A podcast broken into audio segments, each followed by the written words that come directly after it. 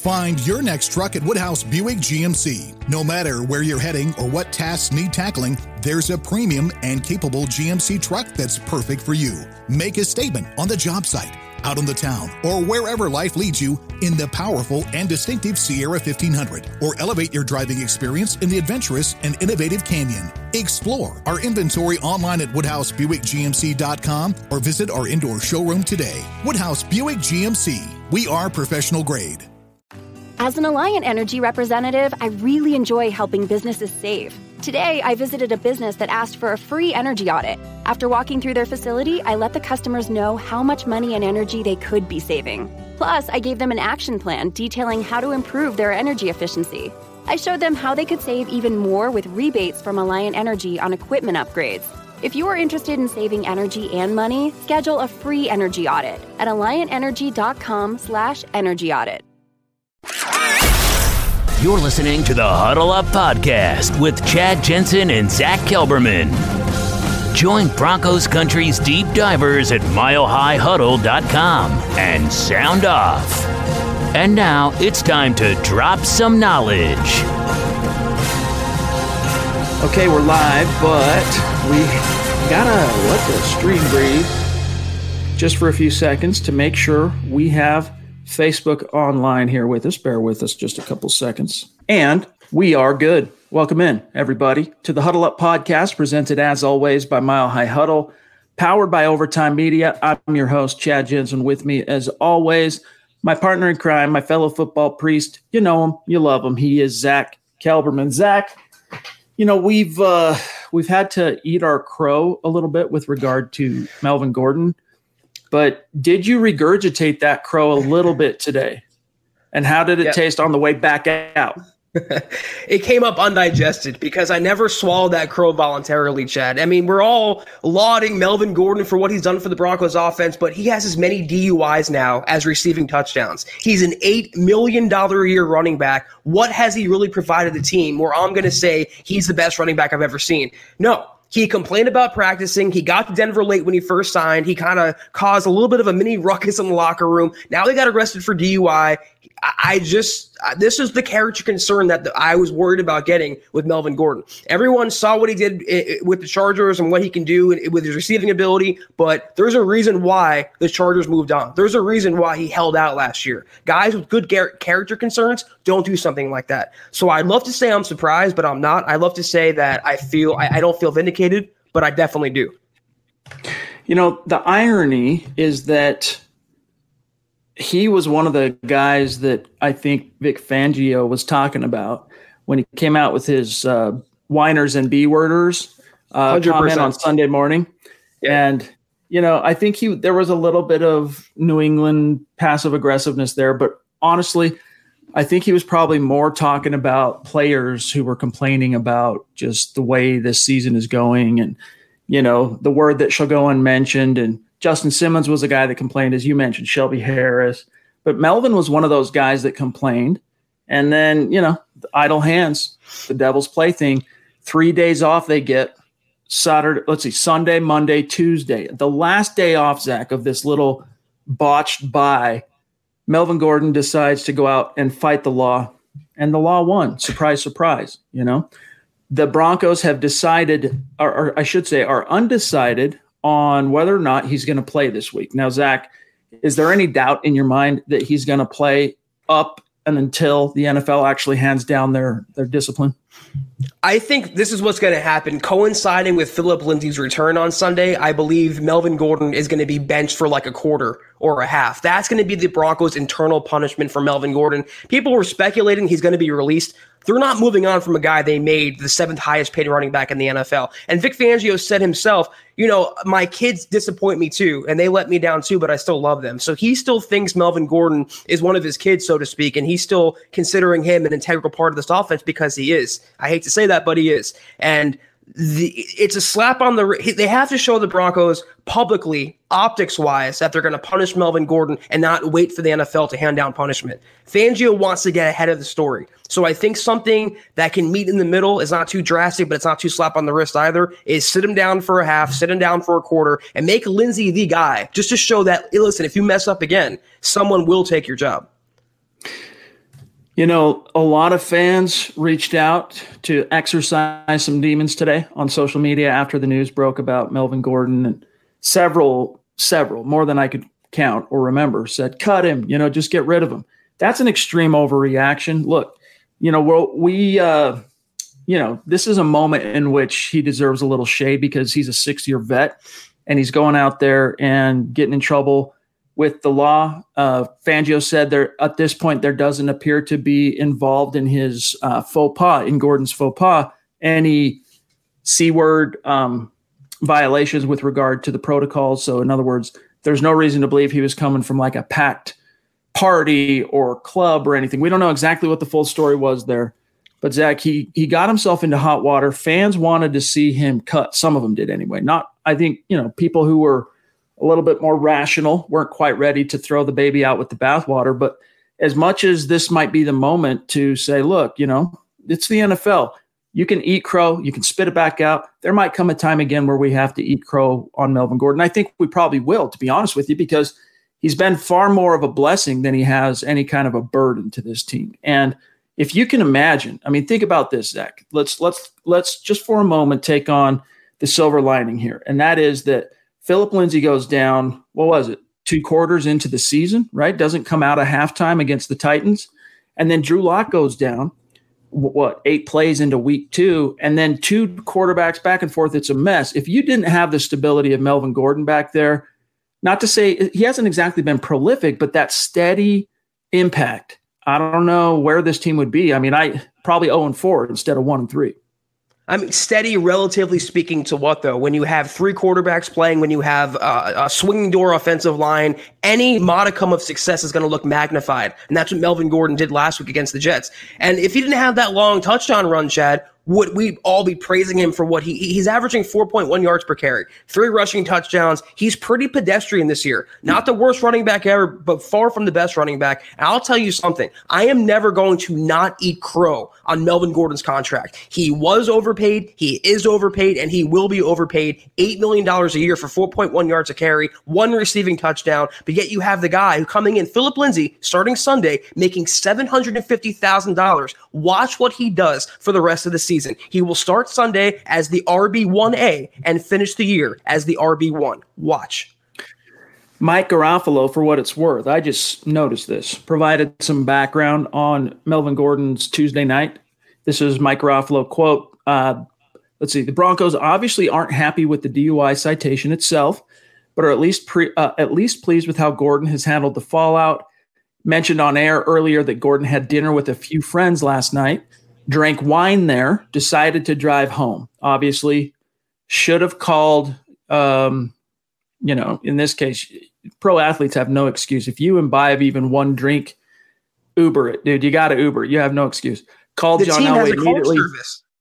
Yes, the team does have, have, a car, car services. but no even excuse. if you don't want to, even if Zach, you don't want to get on the team's radar, you just kind of want to handle your business. Call an Uber. There's no excuse. Uh, but by the way, last thing, call John Elway immediately after his DUI citation to accept responsibility and apologize for whatever that's worth. It's worth this. He's trying to maintain his money and his contract. He he knows where his bread is buttered. He he's been around the league long enough, Chad, like you mentioned, a veteran's veteran.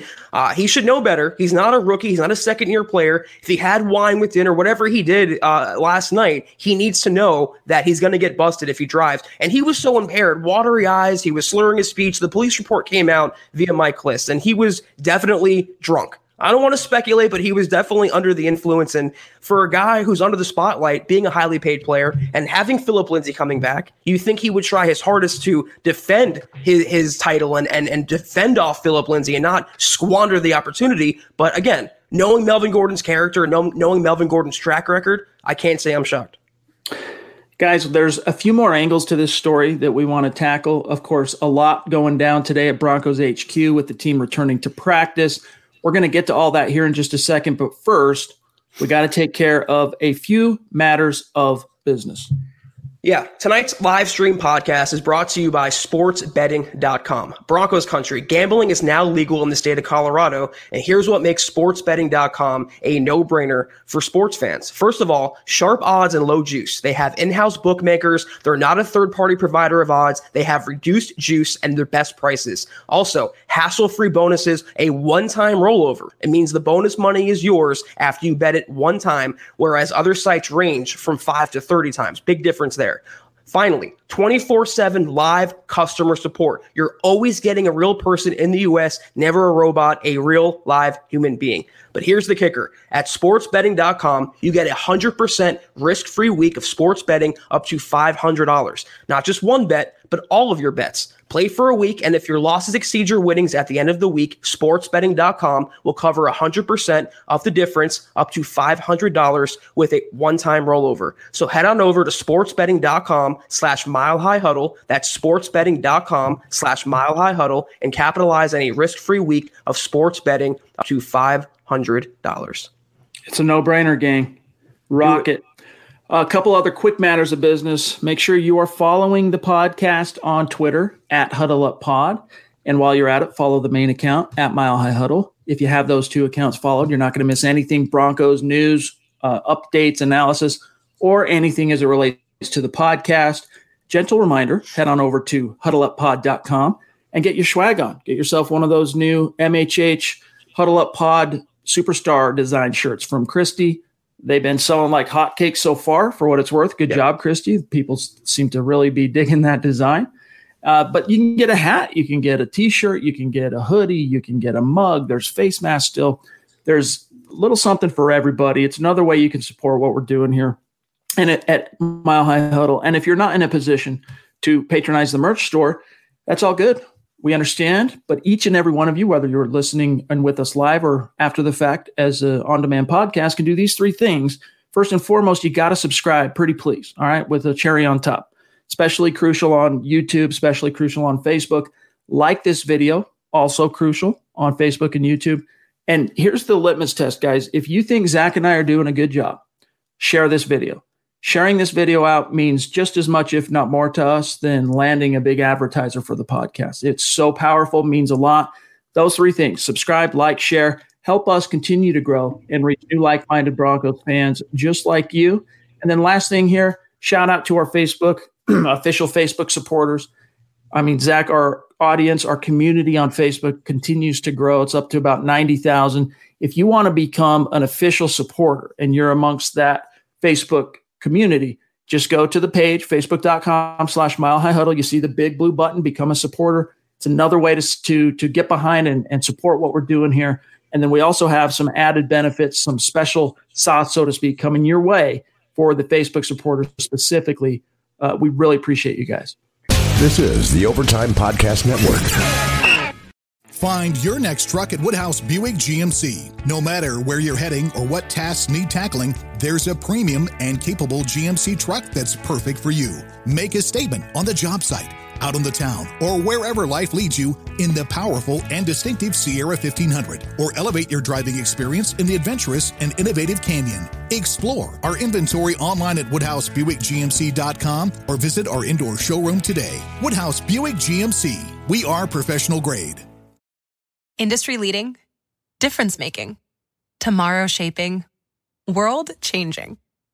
These are a few of the adjectives people use to describe the technologies and companies Deloitte works with day in and day out. Join us, and soon those very same adjectives could describe your career too. Explore technology careers at deloitte.com slash tech careers and make an impact on business, technology, and society while engineering your future. At Deloitte guys, everybody wants to find a way to make a difference and make an impact in the world. A lot of times people get too caught up with our lives. Things are happening. We got jobs, we got families, we got school, we got things going on. We don't always have the means to get around to doing that. But here's what's cool about Coors Seltzer you can actually make a difference by just enjoying a great, great drink. And here's how it works Coors Seltzer is launching the world's easiest volunteer program. By simply cracking open a can of Coors Seltzer, you're volunteering because our waterways, let's face it, they're at risk. 80% of America's rivers are drying up. Through a partnership, though, with Change the Course, Coors Seltzer is helping to protect and restore America's rivers. Here's how that works each 12 pack of Coors Seltzer restores 500 gallons of fresh water to U.S. rivers and the communities that depend on them. The way it shakes out, 1 billion gallons of water get restored to 16 river basins across the U.S., and that's just year one. Here's what's great, though, about Coors Seltzer itself. Not only are you making a difference in the world simply by purchasing Coors Seltzer, but you also get to enjoy naturally flavored black cherry, mango, lemon lime, and grapefruit. I particularly like the black cherry, and the specs are in. Coors Seltzer is 4.5% ABV and it's only 90 calories. As someone who covers the NFL and a giant football fan, there's nothing I like more than kicking back on a Sunday morning, getting my spread, getting my food, getting my drinks, putting on a full slate of NFL action, and kicking back with a Coors Seltzer. Whether it's a black cherry, a mango, lemon, lime, Chad, I live for football and kicking back with my Coors Seltzer each and every single game week. Amen. So join the world's easiest volunteer program, gang, by simply drinking Coors Seltzer. You can volunteer to restore America's rivers. You buy Coors Seltzer, you help restore 500 gallons of water into America's rivers. Guys, it's that simple. Who would have guessed saving the world could be that easy? Visit CoorsSeltzer.com to find Coors Seltzer near you. That's CoorsSeltzer.com. For every 12 pack sold through 831 2021, Coors will purchase services from Change the Course to restore 500 gallons of fresh river water. Details at CoorsSeltzer.com. Celebrate responsibly, Coors Brewing Company, Fort Worth, Texas. All right, Zach, let's dive into this super chat from Boggins because I know this was this was a topic that you addressed today on Twitter. I don't think it was with Boggins, probably with someone else, but nevertheless, Boggins, really appreciate the super Thank chat. You. Everyone, Mr. Boggins, superstar in the community. He says, snag Le'Veon Bell. By the way, if you guys missed it, Le'Veon Bell was released by the New York Jets for the rookie min, uh, for the veteran minimum. I, I, assume is what he means. However, did hear from uh, Luke Patterson that the Chiefs might be interested in Le'Veon Bell as well. That would be a nightmare to see Bell land with the Chiefs. To be frank with you, however, Zach, I'm not convinced that there's much left in the tank for Le'Veon right. Bell. What's what's your That's, take on this whole thing? Le'Veon Bell got paid by the Jets, and he, he will never be the same player as he was in Pittsburgh. He will never be as hungry. He will never be as desperate. He will never put the effort in like he did with the Steelers. Uh, if he goes to the Chiefs, I, I think Clyde Edwards Helaire is a better running back overall. I, I, don't see what he brings to the table that Edwards Helaire can't do, minus maybe some receiving ability. I thought uh, the Patriots would be a, a no-brainer landing spot for Le'Veon Bell. Just a, a former disgruntled player who becomes an all-pro in New England. I can see that happening. I could see him going back to Pittsburgh. But in terms of the Broncos, for so many reasons, this is a terrible idea. They don't need another running back. They don't need to pay another running back before Phillip Lindsay. They don't need to bring in another locker room cancer when they already have a guy with a DUI. So no way, no how is Bell coming to Denver.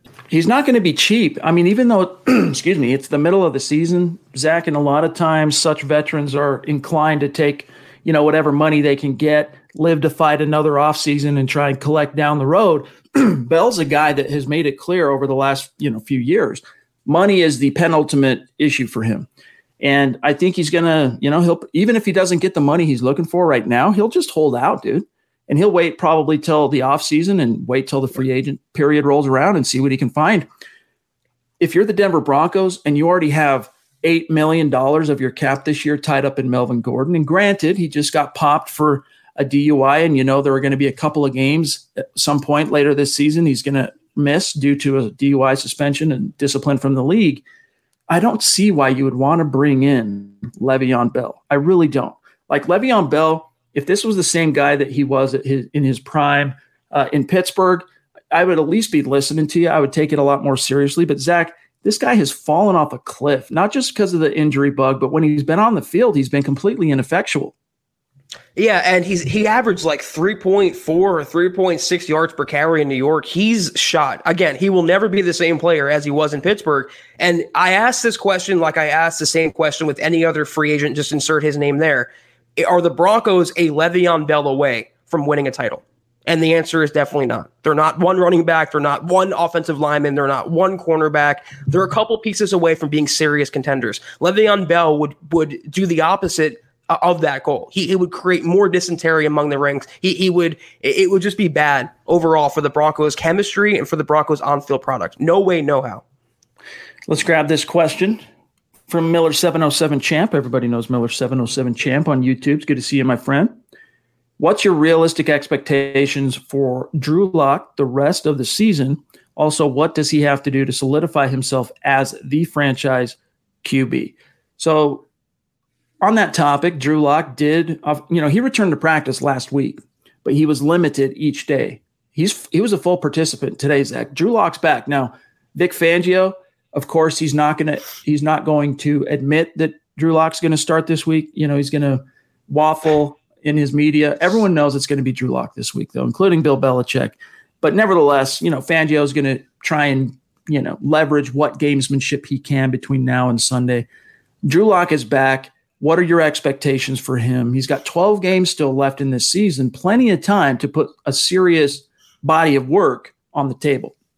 Well, first of all, it, it, worked last week when the Broncos thought they were playing the Patriots to kind of hide and play gamesmanship with Belichick. But Lock's taking the entirety of first string reps. He's playing in this game. It's going to be Lock versus Cam Newton. So, you know, devoting energy to kind of complicating the situation is just a waste of time for Fangio. In terms of Drew Lock, I can't really say specifically what his expectations should be. I mean, he lost his number one wide receiver. He, he's working with less than 100% of his supporting cast. He's coming off an injury.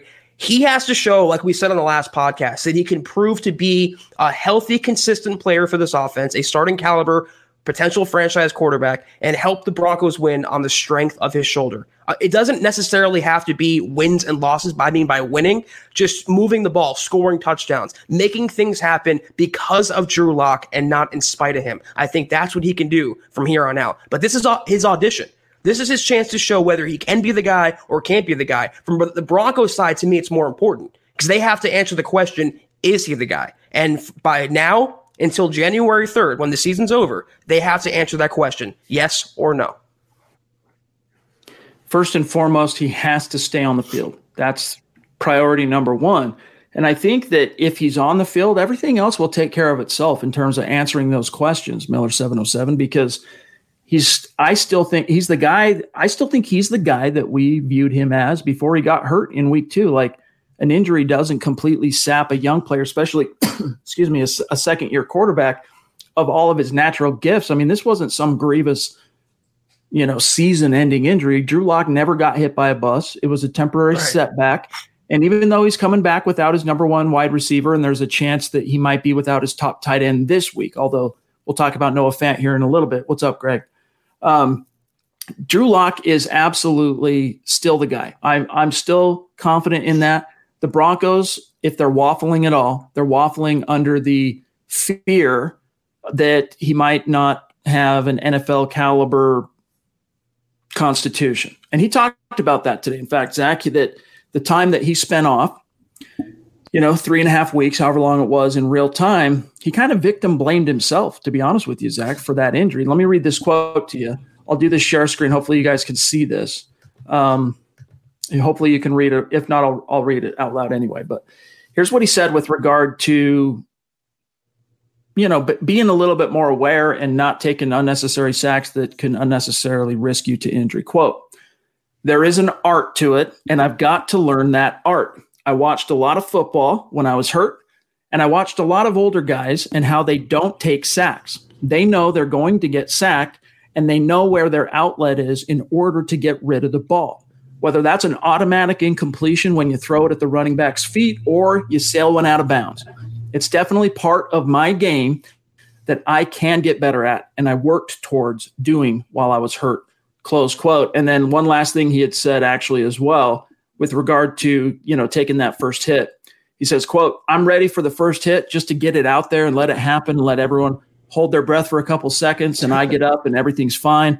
I'm excited to get back out there. So, Zach, to me, it's good that he's recognizing that, look, I mean, two serious injuries that when I say serious, if it costs you time on the field, it's it's a serious injury. Now, it's not a grievous injury that's season ending or anything like Dak, for example. Right. But two serious injuries that cost you time. He's recognizing that all that hope and all that momentum and all that excitement, it goes bye bye really quickly if you're not on the field.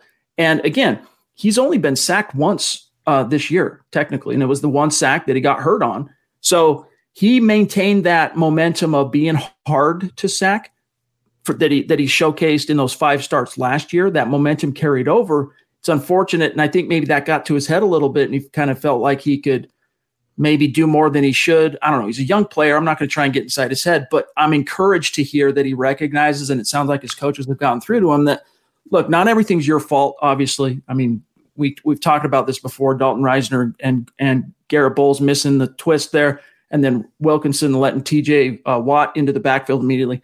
It's it wasn't only on Drew, but there were things Drew could have done on that play, and that's what I want to see from him. I want to see him learn from that. And in those situations, especially early on, you get rid of the ball. First of all, like you just hit on, for a young player with a handful of starting games under his belt, he's so wise beyond his years with this answer. It's a very encouraging response from Drew Lock, recognizing he has a ways to go, recognizing as a true leader, it's his responsibility to put the, the team before himself and be the best player he can be for the team. And he knows uh, the buck stops with him. He's the quarterback of the team, and he has a lot of questions to prove and not a lot of answers so far. And for a guy to say in his in his first year as a full time starter to know that everyone is looking for him to take that first hit and get right back up, that's an answer some veteran quarterbacks wouldn't even tell you. It, 10 years into their career they would they take it as they go. Drew lock thinks the long term the big picture. He wants to be the franchise quarterback in denver but he knows it's not handed to him. Regardless of who's on the roster now who might be in the future he knows if he can't do it the broncos will find someone who will. But what i'm encouraged is he has that hunger and that thirst and that drive to be the guy. And his answers uh, reflect that Chad. this is the overtime podcast network find your next truck at Woodhouse Buick GMC. No matter where you're heading or what tasks need tackling, there's a premium and capable GMC truck that's perfect for you. Make a statement on the job site, out on the town, or wherever life leads you in the powerful and distinctive Sierra 1500, or elevate your driving experience in the adventurous and innovative Canyon. Explore our inventory online at WoodhouseBuickGMC.com or visit our indoor showroom today. Woodhouse Buick GMC. We are professional grade. Not long ago, everyone knew that you're either born a boy or girl. Not anymore. The Biden administration is pushing radical gender experiments on children, changing their names, clothes, identities, and bodies. Joe Biden and his left wing allies push boys to take estrogen to appear more feminine. They push girls to take testosterone so they grow facial hair. Biden and progressive leaders promote puberty blockers to keep kids from developing to normal men and women. These drugs can leave you sterile, infertile, impotent. Joe Biden and the new left even promote surgery on teens and young adults, removing breasts and genitals. They want boys in our daughters' bathrooms and sports teams. And now, the Biden administration is planning to issue new rules that would force doctors to prescribe dangerous drugs and worse.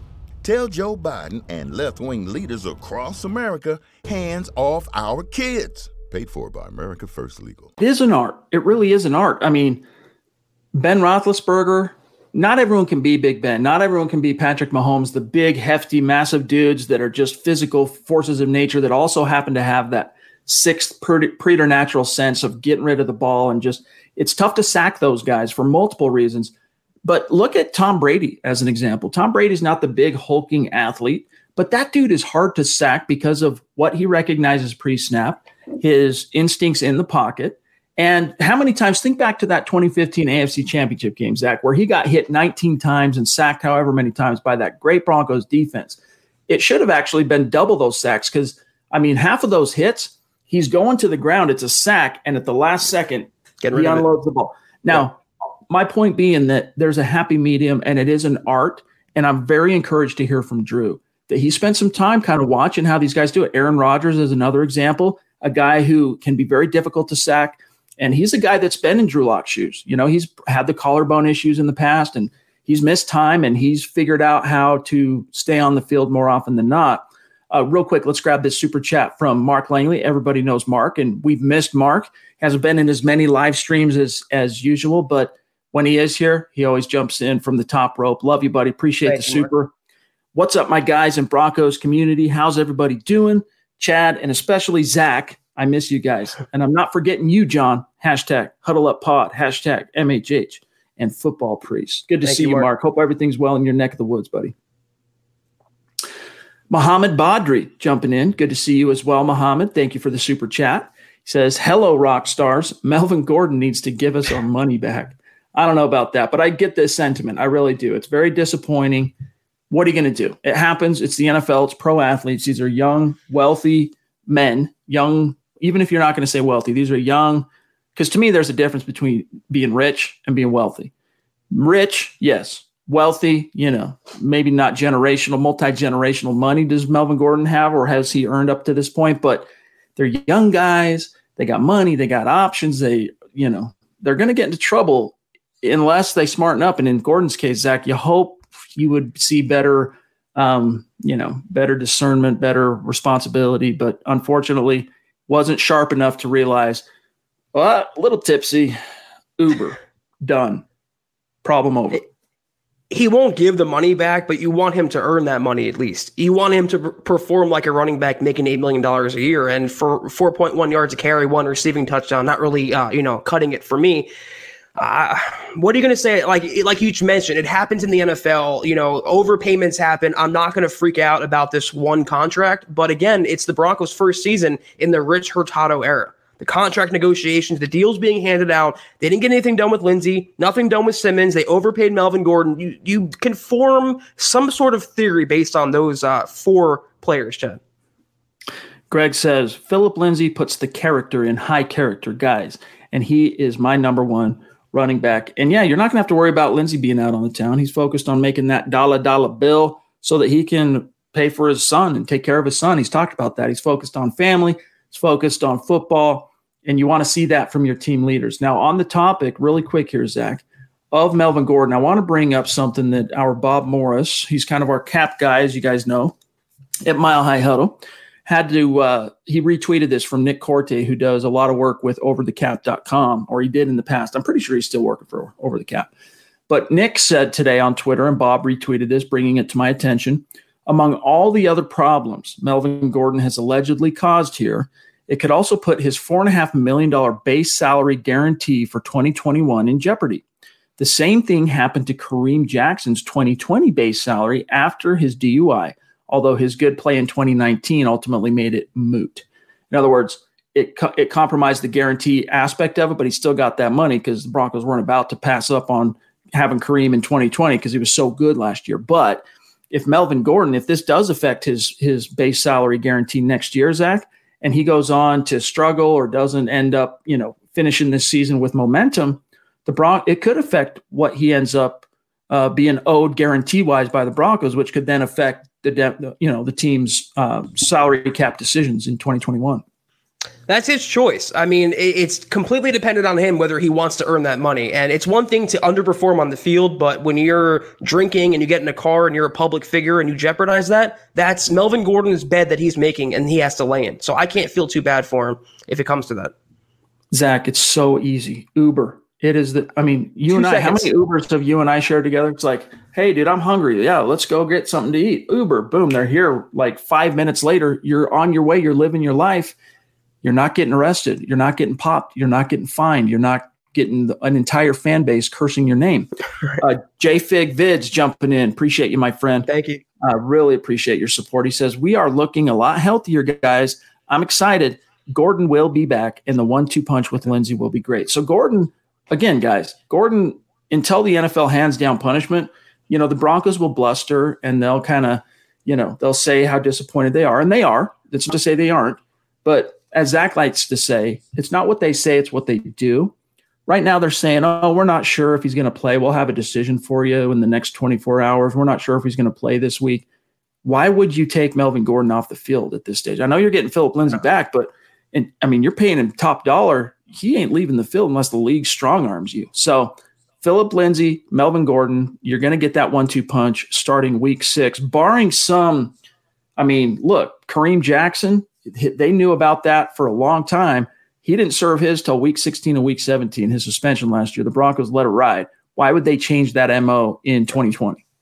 And why, when you have games against the Patriots and the Chiefs back to back, would you jeopardize one of your best players on offense? If they're playing the, the Dolphins or some other horrible team, they could maybe sit him for a half, but they want to win this game against New England. And to the point that the last comment made, this is the silver lining to the game being rescheduled. This is why I try to tell you guys that we're freaking out about the bye week. The Broncos are tenfold healthier now. You're getting Lock back, but also AJ Bouye, also Noah Fant. Uh, that's a much better Broncos team than if you would have had the game on Monday night. So I- I'm very encouraged by the re rescheduling.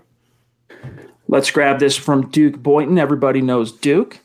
And uh, very nice profile pic there, my friend. Thank Love you, you, buddy. I hope uh, hope your granddaughter is your brand new granddaughter is doing well, and also your daughter. Appreciate you too. He says, "Thanks for everything you do." Gordon's action is forgivable. He did wrong, but screw us once, shame on you. Screw us twice, shame on me. Let's see Lindsay tear up the field. Zach, let's talk about Lindsay for a minute here because he's kind of had to um, sit on his hands, sit on his thumb, so to speak, and kind of watch Gordon. You know, maybe it's hyperbole to say Gordon carried this team for the last three weeks because he wasn't that good. But he, again, I, I do stand behind saying that without Gordon these last three weeks, I don't think the Broncos weather the storm anywhere close to incompetent form. Like, I don't think you beat the New York Jets on the road, even the hapless Jets, if you don't get that performance from Melvin Gordon. And now Lindsay's, you know, so maybe he's going, you know, oh man, this ain't going so good for me. I open up this season hurt, and then Gordon starts doing well, and then this happens. This and it happens in the same week in which he's returning. This is it's going to be really interesting to see what level because he's already a firecracker, right? Phillip Lindsay is an emotional firebrand, and you know he's going to bring that regardless. But I'm going to be watching closely to see if he plays with a little extra urgency here because this is his chance to kind of separate, so to speak, not just in the hearts and minds, but separate on the field. You know, publicly, if he would give a statement on the Melvin Gordon incident, he would say that he supports his teammate and he's, you know, he's there for him. But privately, he's going, yes, yes, yes, yes, yes. This is what he waited for, Chad. He, he waited for the opportunity to show he can be the 1A running back or even the, the one running back, the RB1. And Melvin Gordon's uh, incident here, I mean, he's not going to give, I believe Melvin Gordon will not be the starting running back on Sunday punishment or otherwise, Phillip Lindsay will get the first carry. And it's going to take a lot. You never bet against Phillip Lindsay. It's going to take a lot once he's off the field to get him off of it again when he's, when he's on the field. So I think he's going to show the Broncos they should have paid him and not his counterpart. This is the Overtime Podcast Network. Find your next truck at Woodhouse Buick GMC. No matter where you're heading or what tasks need tackling, there's a premium and capable GMC truck that's perfect for you. Make a statement on the job site, out on the town, or wherever life leads you in the powerful and distinctive Sierra 1500, or elevate your driving experience in the adventurous and innovative Canyon. Explore our inventory online at WoodhouseBuickGMC.com or visit our indoor showroom today. Woodhouse Buick GMC. We are professional grade. Not long ago, everyone knew that you're either born a boy or girl. Not anymore. The Biden administration is pushing radical gender experiments on children, changing their names, clothes, identities, and bodies. Joe Biden and his left wing allies push boys to take estrogen to appear more feminine. They push girls to take testosterone so they grow facial hair. Biden and progressive leaders promote puberty blockers to keep kids from developing to normal men and women. These drugs can leave you sterile, infertile, impotent. Joe Biden and the new left even promote surgery on teens and young adults, removing breasts and genitals. They want boys in our daughters' bathrooms and sports teams. And now, the Biden administration is planning to issue new rules that would force doctors to prescribe dangerous drugs and worse. Tell Joe Biden and left wing leaders across America hands off our kids. Paid for by America First Legal. Paraphrase the man once again. I don't care who they pay. I don't care who they bring in here. You have to get past me, and that is very hard to do.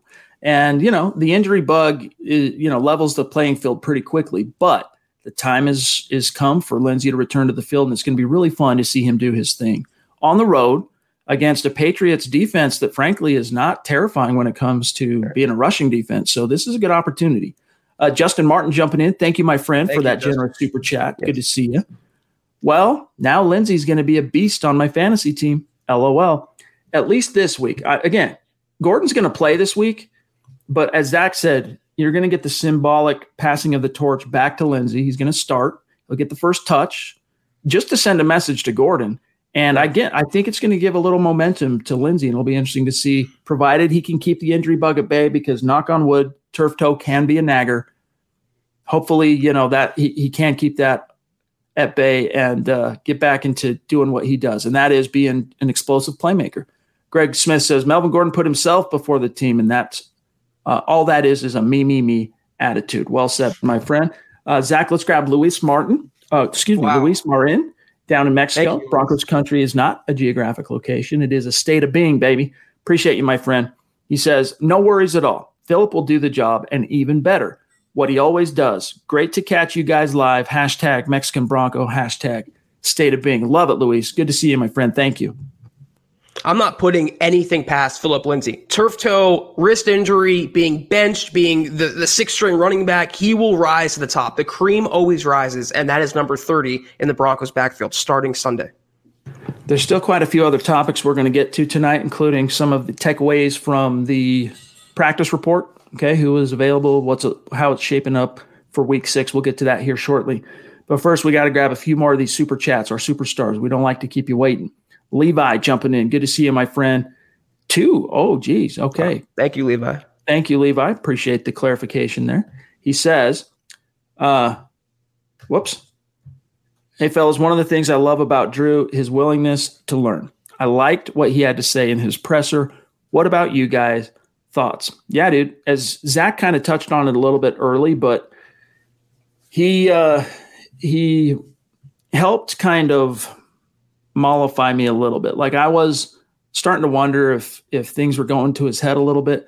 If there's a silver lining to him suffering that injury when he did, I think it. And then seeing Brett Rypien, you know, it doesn't take much for a, a fan base devoid of success, like the Broncos have been the last five seasons. It doesn't take much to swing that emotional um, loyalty one way or another. And just seeing Brett Rypien, you know, soaking it all in after that week four win, and it wasn't great. I mean, it was far from perfect. He threw three picks, but he still hung tough, played well, made some excellent throws, and showed that, um, you know, showed some real will to win, right? Some metal down the stretch in that game. And Drew Lock saw that, and hopefully that made him, you know, sometimes it's not, you don't know what you got till it's gone. And even though Drew Lock knew he was coming back, I think all those factors combined, it's going to make him savor and appreciate and capitalize on his opportunity even more. Now, Zach, the flip side to that, unfortunately, is that he's got two. He's walking into two really tough matchups back to back. Not only is it on the road against the Patriots, week six, then he's got to come home and take on Pat Mahomes and the Chiefs. But it's in Denver, of course. So, it, you know, it's it's a couple of really tough games. But hey, dude, welcome to the NFL. Can you contend? Can you go toe to toe with these top level teams? So far, what we've seen from him outside of that Week 15 game in the snow in Kansas City, Zach, Drew Lock has shown that he can because even that Tennessee game wasn't his his best performance as a Bronco. But look what Tennessee did to the Bills last night, and I mean it was right. it was pretty. Uh, yeah, and the Broncos had the chance to beat him. Like they were leading that game. If they don't botch that four minute offense and Pat Shurmur pulls his head out of his you know what, we could be talking about Broncos right now sitting at two and four or uh, two and two, excuse me. So anyway, I I liked what I heard from Lock today as well. Yeah, I tweeted this last night. The Broncos should feel no shame losing to and actually coming this close to beating uh, the Tennessee Titans, who were definitely legit. They impressed me last night. In terms of Drew Lock, the same thing was said last year, making his first career start against the Chargers. The same thing was said when he played the, the Texans, when he started against them. Tough opponent on the road. It's a tough you know, position for him to be in, yet he won both games. I'm not putting anything past Drew Lock, what he brings to the table with his tangibles and intangibles. And also, I'm not scared uh, of the Chiefs defense. I'm not scared of the New England defense. I'm not saying they're going to beat them, but I'm not scared of him either, them either. And also, one thing I wanted to add about my my comments on Lock, the way he, he handled himself in the presser today, I like that he blamed himself and not those around him. He could have easily, subtly said, you know, the protection or the injuries or the coaching or the play calling, but he blamed himself. And you saw Chris Harris Jr. last year, a Pro Bowler, a veteran, blamed every single person around him. Lock is a leader, and that's why he's a potential franchise quarterback who I'm not and Chad not, we're not giving up on just yet. Far from. And that's why even a Brett Rypien, when he was asked about it last week, this is Drew's team. This is Brett coming off his win and being asked the question. No, this is Drew Lock's team. And Zach's 100% right. It'd been really easy for a young quarterback, maybe a little bit more insecure coming off the injury and then seeing Brett win like that to have stood up there and a, and not taken accountability like he did for what his share of that unfortunate event was because he did take some complicity. The offensive line did as well, but nevertheless, I I agree with you on that, Zach. KP jumping in on super chat. Everyone knows Kevin Peterson down Thank in Florida. You. Good to see you, bro. I concur here. Can't this dude drink whiskey like a man? I am embarrassed that he was drinking wine as a fan. Zach, if you, you know, I'm not a big drinker. I, I'm really not. Back in the day, college, sure, you know, whatever. But if I do decide to tip one back, it's not going to be wine. it actually is going to be whiskey, Johnny Walker Red, if I do tip one back. So I don't know. KP's got a point. It depends on the circumstance. Was, was, he at a dinner party last night with some friends? That could explain the wine, but he's going to a club in, in, downtown Denver drinking wine. I question his social preferences, but that's a whole other story, Chad. Completely. Um, thanks for the segue here, Richie. Appreciate this uh, point. We were going to get to this tonight. So Richie says, I'm not sure if it was covered, but we lost linebacker Isaiah Irving from the practice squad. He was a new signing. Yeah, so Benjamin Albright tweeted this afternoon, not long before we went live, in fact, that was it the Cardinals, I think, John, right? Yeah. The Cardinals swooped in uh, and signed him. Goodbye. I mean, we hardly knew you. He was uh, the only real value, in my opinion, Irving ever brought to the Broncos was the fact that he had a little history with Fangio, understood the scheme and all that. So if the te- if the team ever did need to call on him, he at least had that. But the Broncos, he's been here what two two three weeks real time, two games, if I'm not mistaken, at least one game though. I think two, and he hasn't been elevated once. You know, uh, what's his name? Uh, Chiquillo. They've they've liked what he's done so far, and then of course you know Malik Reed, and then they've elevated twice their rookie Derrek Tuszka over Isaiah Irving. So you know it's a good sign that the Broncos maybe were on to something if another team was willing to sign him off the practice squad to their active roster, but this is no skin off Denver's teeth. Well, let me tell you why he was signed, though. I know this because of the Cardinals' upcoming opponent. They just lost Chandler Jones for the season, so they needed depth. And the he, maybe Vance saw something like you said. Maybe he he still has some Broncos connections in the coaching staff. Said, "Hey, what's the opinion on this guy? Is he good?" Maybe Reggie Herring texted him. I don't know, but you know, no big loss there. Go on and go forward. Terry Randall back in the house. It's been a minute since we've seen our friend north of the 49th parallel that's been with us a long time riding shotgun here on the Huddle Up podcast. Good to see you, Terry. Appreciate the support. Hashtag state of being. Indeed, my friend, you are one of those great members of our community that exemplifies that very hashtag, my friend. Hope you're well. Hope everything's good in your neck of the woods, my friend. Uh, Zeus jumping in Zeus. as well. Good to see you, my friend. You. And uh, everyone knows Stu McPeak. I mean, talk about MHH Mount Rushmore. He is the first face etched up there says, Hi, all. Sorry I have missed a couple of pods. I've been in between homes. Go Broncos. So he's not homeless. He moved from the Pacific Northwest, Seattle area to Texas. And there's that little gap of time sometimes where you your lease runs out and you're waiting to close on the new house and you got to kind of find somewhere to live in the short term. And that's what he's talking about there. So he'll be into his new home hopefully here sooner than later. Um, we got the Queen also jumping in. Everyone knows Christy, the the uh, brainchild behind that brand new piece of swag on the merch store. Go check it out.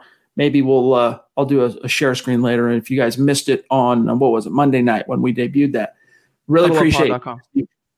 She's ready for Lindsay to come back. Zach, I am too. Yeah.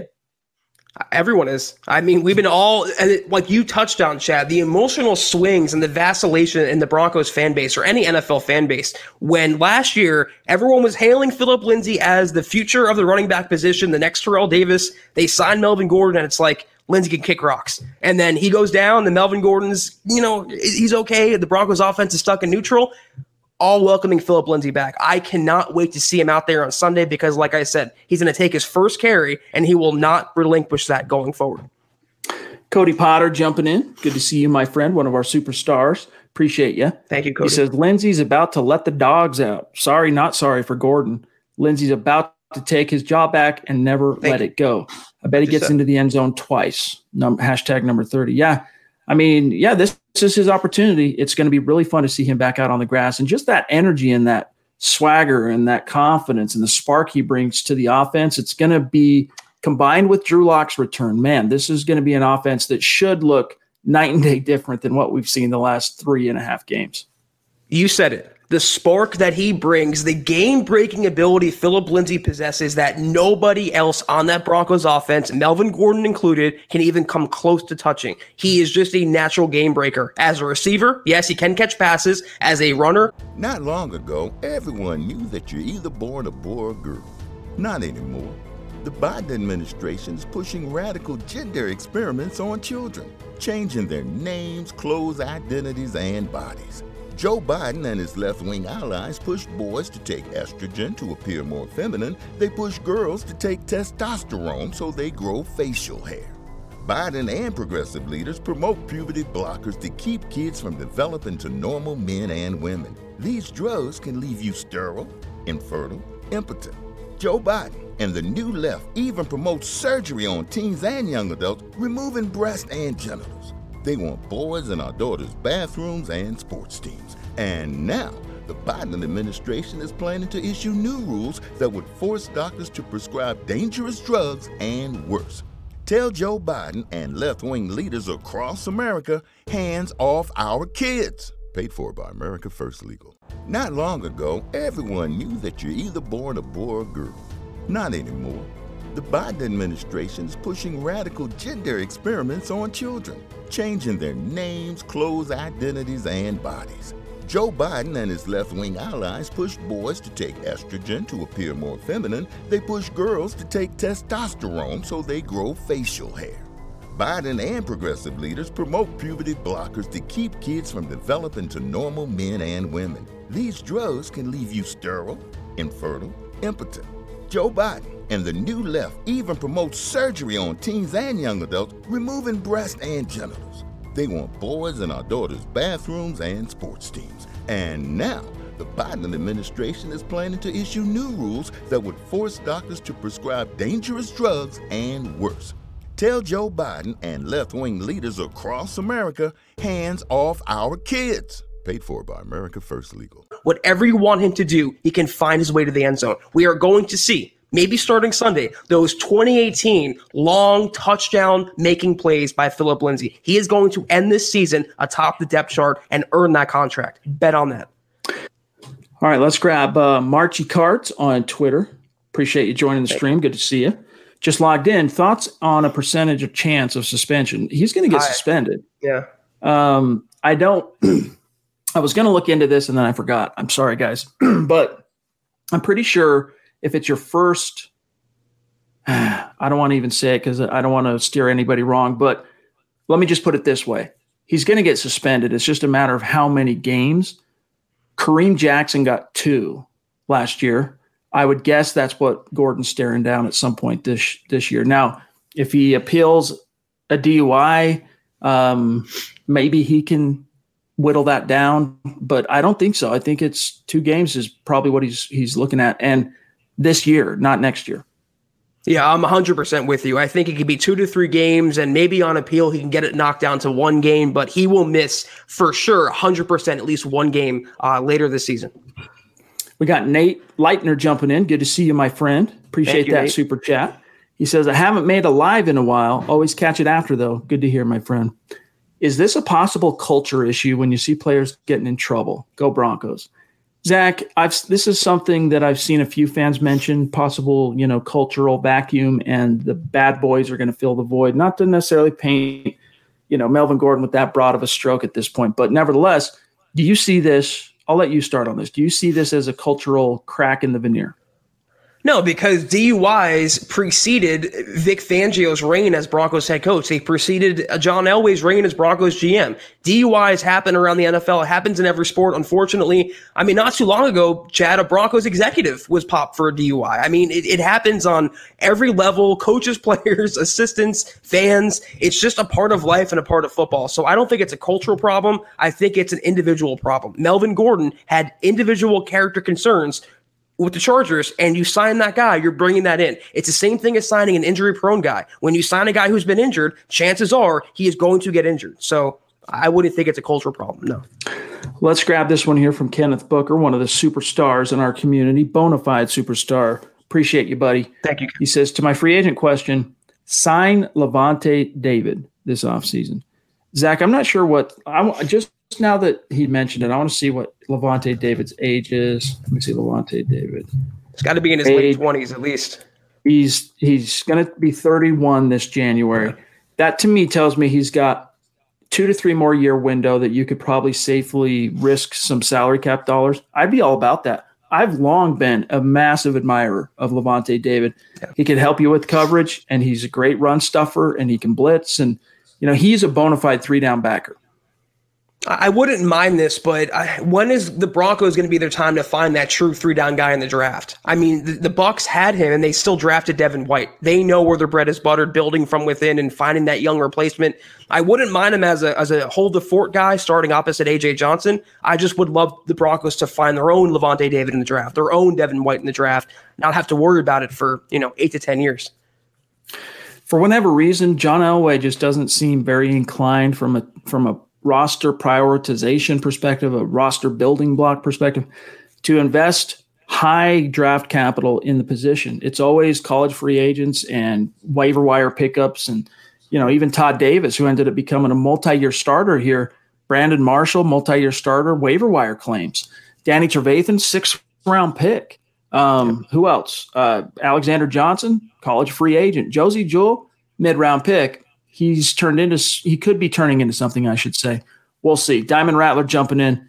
People want to know why Aaron Rodgers is good. Smart QB play. He throws the ball away when he knows nothing's there. He knows he has injury issues too. Yeah, because once you break that collarbone once, man, you are susceptible to that forevermore.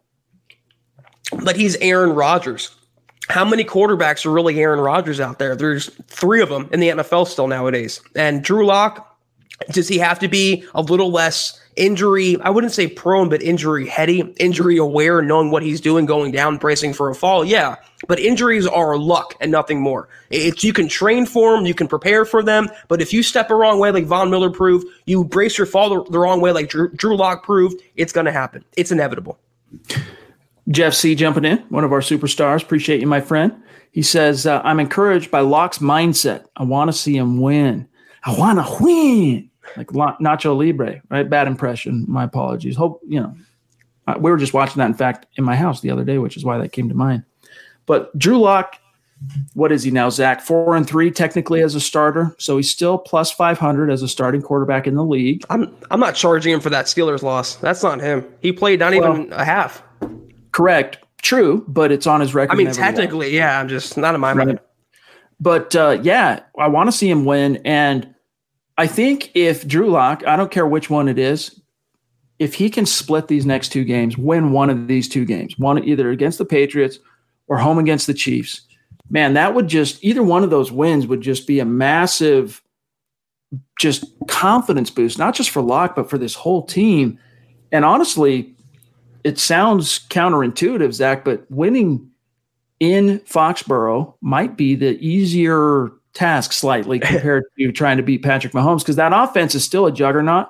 And nothing I saw from Vic Fangio's defense last year encouraged against the Chiefs. I mean, encouraged me to believe that he's got the code cracked. With I mean, Vance Joseph played the Chiefs a lot closer defensively, and Joe Woods than Vic Fangio did in his two swings at the bat uh, at the plate, I should say, last year. So maybe. Uh, all the efforts this week, just I mean, just go all in, Drew. Go all in, Phillip. You guys get the win. And Cam Newton, you know, he's going to be a little rusty. The Patriots are going to be rusty. They haven't played for a while, too. And the Broncos, look, 17 days in between games, got a chance to get healthy. You get practice Wednesday, Thursday, Friday, build up some momentum. This is their chance to kind of storm back into the conversation.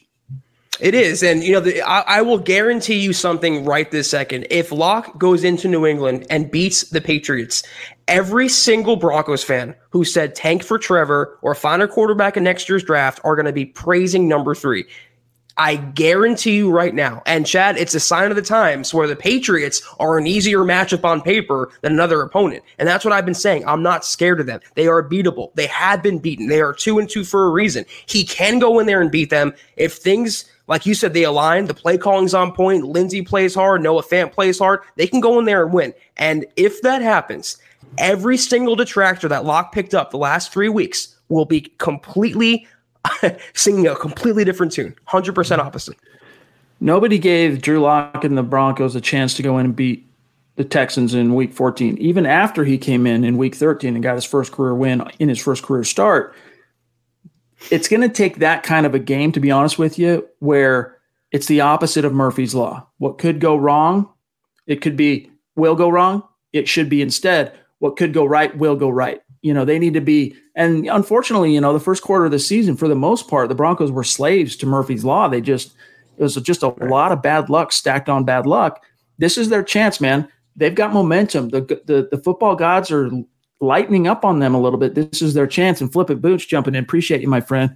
He says, whoever hasn't sinned, throw the first rock at Gordon. True. I mean, yeah. I mean, there's no no one's perfect. Totally get that. But in an in an age where NFL players have their team security guys on Insta dial, they can have a car there within five minutes, and and there's an Uber and there's a Lyft within a couple of minutes, no matter where you are there's really no excuse. There just is not an excuse. And in the age where everything is publicized, 20 years ago, you can get away with the DUI, let's say, if, if things, if social media wasn't around. The word didn't spread as fast. And him being a notable figure in Denver, it was going to get out.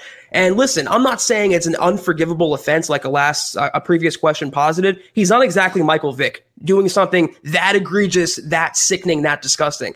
But he did show a lack of accountability and a lack of foresight. And I think I agree with the sentiment. He put himself before the team. And it's hypocritical when he just complained about what the team has to go through and he comes out two days later and gets a DUI. It, it's it's lead with your with your actions, not with your words. That's exactly Melvin Gordon's issue. And it's it's it's a distraction. They didn't need that this week, man. You got the freaking Patriots on the docket. You don't need that shame on Gate on, on Melvin Gordon for that. It's just bad, bad form, dude. And there's no way around it. Yeah, Booch, no one's perfect, but come on, dude. You got to expect more from these guys. Uh, Jesse Robinson on Facebook. Thanks for the question, my friend. He says, I've noticed Tim Patrick has stepped up his game. He's no Sutton, but he's big and has sure hands. Do you guys think he could be a go to guy for Lock in Sutton's absence? And in case you Here guys missed it, Tim Patrick posted the first 100 yard receiving game of his NFL career. And he and Drew Lock have already proved that they got a little something, something. Yes. And I think that had to do with all the time they spent last training camp on second and third team. And then I think Tim Patrick was a guy that was kind of there for Lock in terms of when he was working back from his thumb and started getting back into playing shape.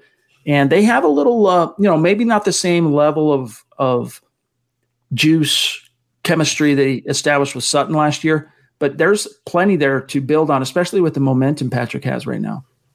I had a tweet up about a week ago where I looked at Tim Patrick's production the last couple years. He went through six starting quarterbacks in three seasons, and he performed with every single one of them. And like Chad mentioned, had his first 100 yard game with Brett Rypien throwing to him. And he reminds you of Courtland Sutton because I call him Courtland Sutton light. He's not Sutton, but the same, the physicalness, the, the catch radius, the possession receiver ability, it's all there with him. And he's, for my money, the most sure handed receiver on the Broncos roster, maybe even including Courtland Sutton. Huge fan of Tim Patrick, far from a jag. He could be a starter, I think, in most other teams. You put him on the Patriots right now, he's your number number two wide receiver. I'm a huge fan of his. And like you mentioned, the chemistry was last year. Lock's best throw against Houston off his back foot, a dime in the bucket to Tim Patrick. Big fan of his. If you guys need a reminder of that, I think Zach, you still have that pinned on your Twitter, yes. if I'm not mistaken. that yes. very play. So go check it out. And it will, it will uh, remain. Tony Briscoe on YouTube with a question: Can somebody explain why the Cowboys get to have 25,000 fans at the game, but the Broncos can only have 5,700, especially since our word that shall go unmentioned numbers are way lower. talking about Colorado. Um, you know, uh, it just has to do with local and state policy. And uh, I mean, I don't want to turn this into a political conversation, but there's a different party that runs Texas and there's a different party right. that runs Colorado for the most part right now. Right. And that probably has a lot to do with it, to be frank. And it's not necessarily a direction I want to take this conversation, but Tony, you can probably do the math on that, my friend. That's hundred percent what I was going to say. It, Texas is red and Colorado's blue, and that's that's just the bottom line. It's not our preferences, it's not our opinion. It's just yeah, a fact. It's just the truth. Um, but the good news, though, is that hey, fifty seven hundred every game at least this year. You know they're going to be able to have fans in the stands, and and that's going to be good. That's that's just having them there. Right. People you know, rooting them on in the stands at home, it's a, it's it's better than nothing, right? It's better than nothing, and it's good for those season ticket holders that are going to get that chance. So, could be worse, I guess, is my point to you for uh, for Broncos fans. Let me see what we got here. We're running out of time, so I'm going to move this along here. Eli, shout out to you. Good to have you in the stream, my friend, from Corpus Christi, Texas. Good to see you. Um, let's grab JFig Vids jumping back in again. Thank you, my friend. Thank you. He says, "Is AJ going to play like his Pro Bowl year?" Alexander Johnson? Bouye, I think.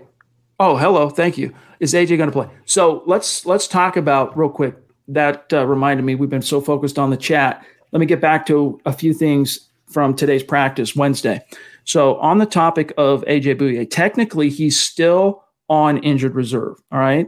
He was asked Vic Fangio if Bouye uh, clock to return from IR has that process started. Quote, yeah, he can partake in practice today and is eligible to come off. We'll see how it goes. And then later on in the conversation, he was asked basically, what would you need to see from Bouye uh, in order for him to be able to play? Uh, let me find this here. Bear with me one sec. I had it.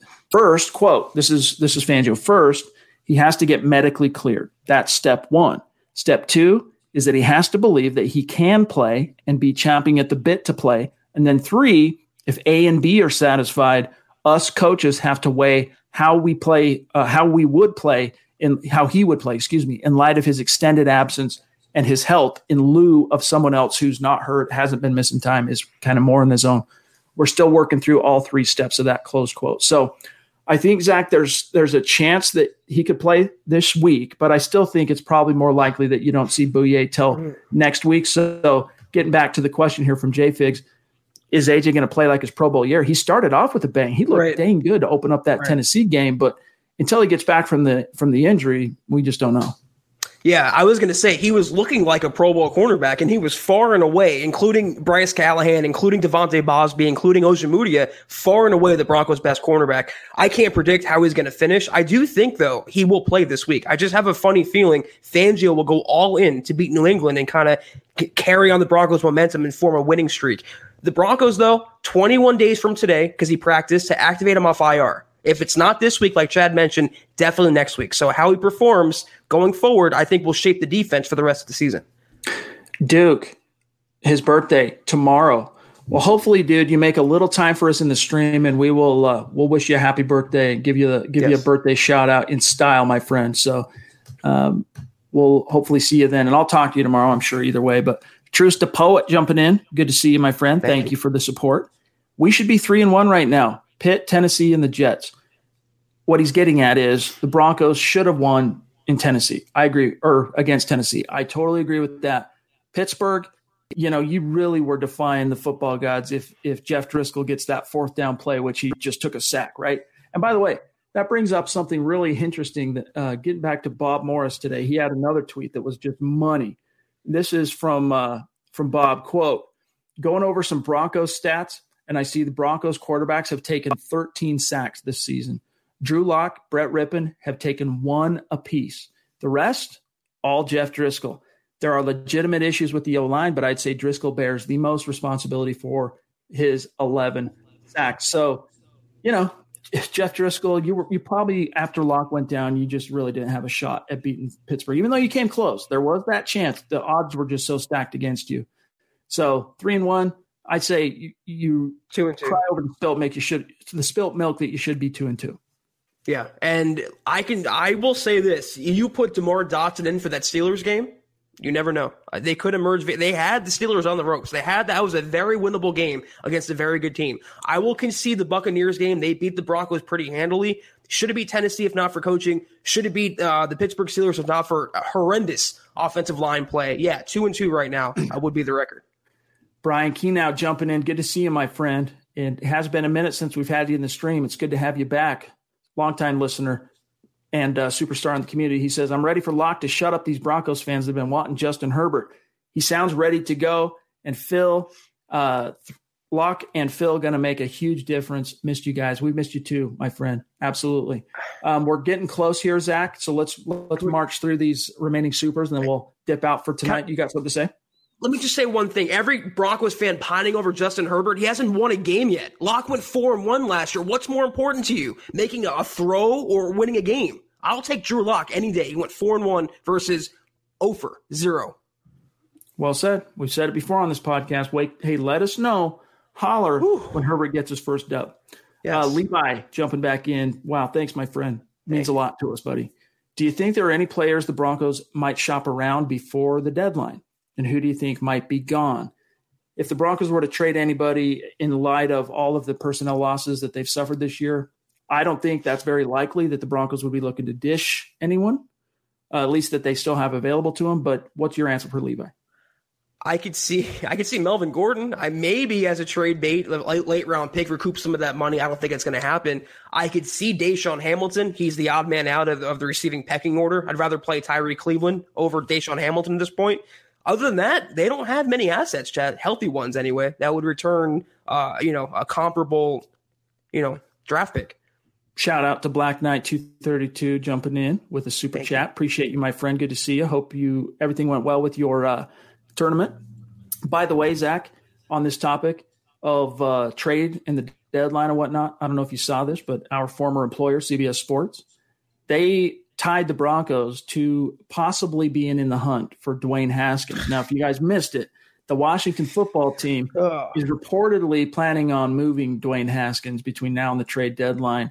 And they tied the Broncos, uh, the Raiders. I, I, don't remember the other teams now off the top of my head. The Raiders. Uh, into that conversation. And I just, I had so much fun writing that article because I just had to dunk on how dumb that, that whole premise was. But nevertheless, don't, uh, don't expect the Broncos to to truly be in on Dwayne Haskins, who did wear an Elway jersey when he showed up for his visit, trying to score some points. The Broncos had their chance at Haskins. They wanted Lock the whole time.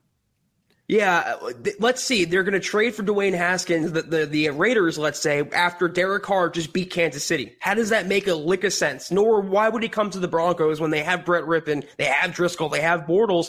I can spend the next hour dunking on CBS Sports Chat and there are many other sister companies. Let me just say hmm. though, Dwayne Haskins, it's a terrible idea. I didn't like him coming out. Nothing to do with the fact that he just can't play ball. And that's why yeah. he's already, he's already not a full starting season getting out of DC already. So nothing to do with him. Terrible quarterback.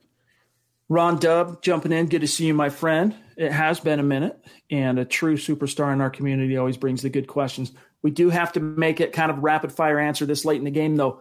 Ron Dub says, Hey guys, long time. Which two players on each side of the ball have been the top performers during the first four games, and which player on the defensive line will be most instrumental in stopping Cam Newton. So for me, Zach, offense, I'm going to say Noah Fant, and yep. instrumental, I'm going to say Brett Rypien. All right, on the on offense. Well, no, I'm going to say I'm sorry, I'm going to say Noah Fant and Garett Bolles. Credit to Brett Rypien though. Defense, I'm going to say mm, that's a, that's a tougher one, dude. I'm probably going to say I'm probably going to say Chubb, mm, Shelby. Those two would be my answer. And yeah. then on the defensive line, stopping Cam, it's going to be the big man in the middle, Mike Purcell. Clog those lanes, man. Clog the lanes and and let the line black, uh, linebackers flow. Yeah, offense, I could say maybe Melvin Gordon. It's just, Chad, it, it's the recency bias. The Broncos have been so dormant the first four weeks of the season before the Jets game that anything looks good. So Melvin Gordon, Noah Fant, Garett Bolles. those are three for sure. On defense, Shelby Harris, Pay him already. Pay the guy making plays every single game. Uh, definitely not Justin Simmons, not Kareem Jackson. Uh, Bouye looked good the first game. Uh, the Bausby looked good. I'm going to go with what you said, though. I'm going to go with uh, Shelby Harris and uh, Bradley Chubb, who looked more like the Bradley Chubb of old uh, last week. This dude probably created this handle specifically for him to hear me say this. Super chat coming in from Holden Butts. Really appreciate that, my friend. Thank you. Uh, on more than one level. Alexander Johnson or Jewell. Who's the long term linebacker? And should we target a linebacker in the first? I'm liking Dylan Moses from Bama. Holden, really appreciate the super chat, my brother. Really, really do, my friend. Thank you. Um, who's the more long term viable guy? That's no I mean, honestly, Jewell's younger, but obviously, but Johnson just has the has more upside. So I'd be remiss to say anything other than Johnson. And no, I'm not taking an off ball linebacker in the first round.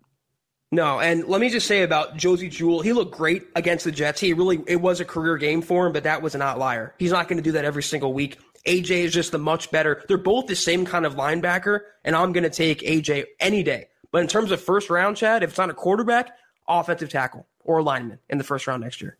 Carlos Oliva jumping in. Appreciate you, my friend. He says, No mas coronas for Melvin. no more drinks for Melvin Gordon. Cut the man off. If you see him at your local watering hole in Denver, cut him off. Okay. Good to see you, Carlos. Appreciate that. Hey, it's been a minute since we've seen Steve Baumgartner in Super Chat. Good to have you, my Thank friend. you, really appreciate the support and uh, means a lot to us, my friend. He says, Hey, guys, just got off work. Not the same without you, Stephen. And you know that. I know you're in the streams and you're in the chat, but I just wanted to thank you for for showing us some love, showing us some support on Super Chat. And then as we're about to dip on out of here, guys, we got to tip our cap to the 24 year veteran of the Air Force, Chris Hernandez himself, who is reminding you guys click those little thumbs up before you bounce on out of here. Click the thumbs up it means a lot to us, guys. You have no idea how much that helps. Put the put this podcast in front of additional viewers and potential listeners down the road. So like this video, guys. It has a huge impact on our growth potential. And Chris, love you, buddy. Really appreciate you. Zach, I think that oh, we got one here from oh no, we did grab that one from Carlos. Let me make sure we're not missing anyone else here. I think we got it. So um, last thing, and then we'll bounce. Uh, With regard to the uh, practice report, Zach, Noah Fant was limited. He did practice. So I'm still keeping my fingers crossed that you might get Noah Fant this week. He'll play. I'm pretty convinced of that. All right, guys, we got to dip on out of here for tonight, but let uh, you know, don't don't worry about it. We'll be back tomorrow night. It's Mile High Mailbag time, Thursday night, our favorite podcast of the week. So no holds barred on questions and topics and whatever's on your mind. If we missed you for some reason tonight, have it back in this, you know, come back in the saddle with us tomorrow. We will do our best to get to you. Uh, shout out to all of our super chat superstars. Really love you guys. Mile high salute to you. Shout out to our Facebook supporters and those of you in our community who support what we're doing here. I mean, just being in the stream, and we appreciate every one of you for being here live with us and listening after the fact. That means more to us than we can ever say. But the support that you show us, our superstars and our Facebook supporters, man, it just it allows us to bring this content to you on a daily basis. So thank you so much. And guys, in the meantime, make sure you're following the podcast on Twitter at Huddle Up Pod, also at Mile High Huddle, and whatever you do, follow my partner Zach Kelberman at Kelberman NFL, myself at Chad and Jensen, and then while you're at it, our producer Buana Beast, John Cronenberg. He's got so many handles that you're you're trying to keep them all straight. But on Twitter, he goes by at John K MHH. Follow him on Twitter. And then uh, we'll be back tomorrow night for the Mile High Mailbag. We look forward to seeing you guys then. Zach, have a good night, brother. You too. And to answer your question about knowing what players are going to play, uh, I think tomorrow's practice report, who gets in limited, who's full, who doesn't practice, will have a more clearer picture as to Sunday's game status for some of these players, Chad. Very true. Very true. All right, guys.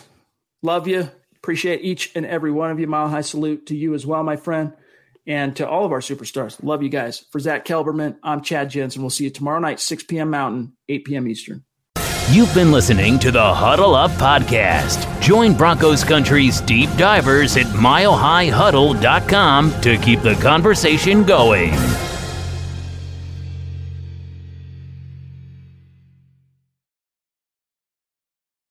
Not long ago, everyone knew that you're either born a boy or girl. Not anymore. The Biden administration is pushing radical gender experiments on children, changing their names, clothes, identities, and bodies. Joe Biden and his left wing allies push boys to take estrogen to appear more feminine. They push girls to take testosterone so they grow facial hair. Biden and progressive leaders promote puberty blockers to keep kids from developing to normal men and women. These drugs can leave you sterile, infertile, impotent. Joe Biden and the new left even promotes surgery on teens and young adults, removing breasts and genitals. They want boys in our daughters' bathrooms and sports teams. And now, the Biden administration is planning to issue new rules that would force doctors to prescribe dangerous drugs and worse. Tell Joe Biden and left wing leaders across America hands off our kids. Paid for by America First Legal. Not long ago, everyone knew that you're either born a boy or girl. Not anymore. The Biden administration is pushing radical gender experiments on children, changing their names, clothes, identities, and bodies. Joe Biden and his left wing allies push boys to take estrogen to appear more feminine. They push girls to take testosterone so they grow facial hair. Biden and progressive leaders promote puberty blockers to keep kids from developing to normal men and women. These drugs can leave you sterile, infertile, impotent. Joe Biden and the new left even promote surgery on teens and young adults, removing breasts and genitals. They want boys in our daughters' bathrooms and sports teams. And now, the Biden administration is planning to issue new rules that would force doctors to prescribe dangerous drugs and worse. Tell Joe Biden and left wing leaders across America hands off our kids. Paid for by America First Legal.